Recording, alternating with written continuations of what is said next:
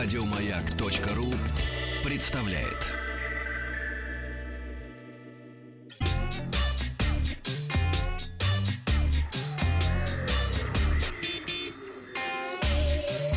Страна транзистория.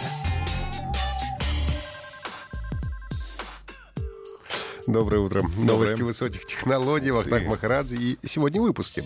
Первый смартфон с вентилятором. а новый ноут- Свинь? с вин- Вентилятором? вентилятором. Да, новые ноутбуки Dell, беспилотник Яндекса появится на дорогах Москвы. За уставшими таксистами будут следить. Ну и впечатление об игре Rage 2, которая выйдет уже через две недели. Компания Nubia анонсировала новый мощный игровой смартфон Red Magic 3, который уже назвали первым в мире смартфоном с вентилятором внутри. Не секрет, что многие производители используют для топовых смартфонов жидкостные системы охлаждения, но встроенный вентилятор, судя по всему, был представлен впервые. Как говорят журналисты, ну а чего еще вы могли ждать от компании, которая показала миру смартфон, который носится на руке? Речь идет о гибриде часов смартфона Nubia Alpha, о котором я вам рассказывал после того, как познакомился с ним на выставке МВЦ 2019. Но вернемся к Red Magic 3. Воздух забирается через решетку сбоку аппарата и выбрасывается через прорезь сзади корпуса. Небольшой встроенный вентилятор а, внутри корпуса вращается со скоростью до 14 тысяч оборотов в минуту. По словам производителя, способен проработать до 30 тысяч а, часов непрерывного использования. Обещают, что представленная схема охлаждения в 5 раз более эффективна, чем стандартные методы пассивного охлаждения. Red Magic 3 оснащается процессором Snapdragon 855 8 ядер, мощной батареей на 5000 мАч с быстрой зарядкой, AMOLED-дисплеем с диагональю 6,65 дюйма, 12 гигабайт оперативной, 256 встроенной памяти. Именно за эту версию просят 4299 юаней, это около 41 тысячи рублей. Компания Dell объявила о, о начале продаж на российском рынке новых игровых компьютеров, ранее анонсированных на выставке CES 2019. Это ноутбуки Alienware э, M15 и M17, бюджетные тонкие игровые лэптопы G515 и G717, а также настольный компьютер Alienware Aurora R8 с возможностью установки двух видеокарт и до 64 гигабайт оперативной памяти. Ноутбуки Alienware э, M15 и 17 оснащены процессорами Intel Core i5 и i7 восьмого поколения, видеокартами NVIDIA GeForce RTX 20 серии и выполнены в дизайне Epic с элементами из магниевого сплава, цвет корпуса черный, серебристый и красный.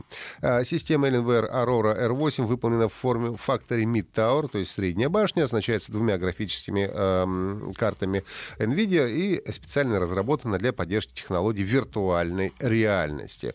Ну и ноутбуки э, G515, G717 относятся к бюджетной категории, являются самыми тонкими на сегодняшний день в серии Dell G. Оснащаются четырехъядерными и шестиядерными процессорами Intel 8 поколения и новыми графическими адаптерами от NVIDIA. Компания, компания позиционирует новинки как оптимальное решение для требовательных игр и универсальные системы для повседневного использования. Цена самого дешевого ноутбука начинается от 99 тысяч рублей. Беспилотный автомобиль Яндекса в мае появится на дорогах общего пользования в Москве. Представитель национальной технологической инициативы «Автонет» сообщил, что беспилотник Яндекса станет первым беспилотным автомобилем, который официально выйдет на дороге общего пользования в рамках правового эксперимента правительства Российской Федерации о выпуске высокоавтоматизированных транспортных средств на дороге Москвы и Татарстана. Эксперимент продлится до 1 марта 2022 года. По его итогам комиссия определит требования к эксплуатации беспилотных автомобилей, а также выработает необходимые стандарты. Ну а также компания Яндекс Такси представила устройство для контроля за вниманием и состоянием водителя. Устройство отслеживает 68 точек на лице водителя и направление его взгляда. Специальный алгоритм анализирует уровень его внимания. Если водитель сонный или вообще заснул, то система подает звуковой сигнал. До... Вот, работает. До конца этого года планируется начать массовую установку этого устройства в автомобилях Яндекс Такси. Сейчас он тестируется на некоторых автомобилях в Москве. В будущем усталым водителям будет ограничен доступ к заказам через приложение таксометр. Пятницу в Москве прошло мероприятие, на котором журналистам показали демо игры Rage 2, которая выйдет уже меньше, чем через три недели. А, Все это происходило на стадионе Металлург, где помимо возможности поиграть в Rage 2 были разные активности, а, настраивающие игрожуров на правильное восприятие игры. Можно было погонять на баде, отдаленно напоминающий тот, в котором предстоит разъезжать в самой игре. Правда, прокатиться можно было только в качестве пассажира. Ну, а также бойцы игрового фронта могли попробовать себя в пейнтболе, захватывая аванпост, выстроен тоже в телесте игры. И я э, дебютировал, надо сказать, и до сих пор на моем теле около десятка синяков, которые до сих пор не прошли. Это казалось болезненно. Э, не самым лучшим воином себя показал. Ну, а что касается получасового демо, в которое можно было поиграть, то перестрелки действительно получились здоровыми, в лучших традициях и в Software, которая в свое время нам подарила э, Wolfenstein, Doom и Quake. Э, перестрелки на автомобиле в духе Безумного Макс тоже получились довольно веселыми.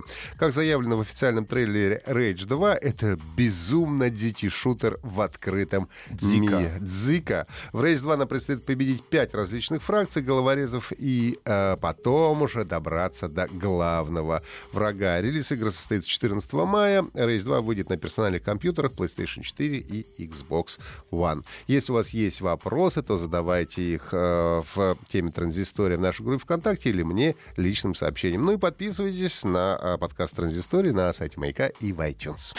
Еще больше подкастов на радиомаяк.ру.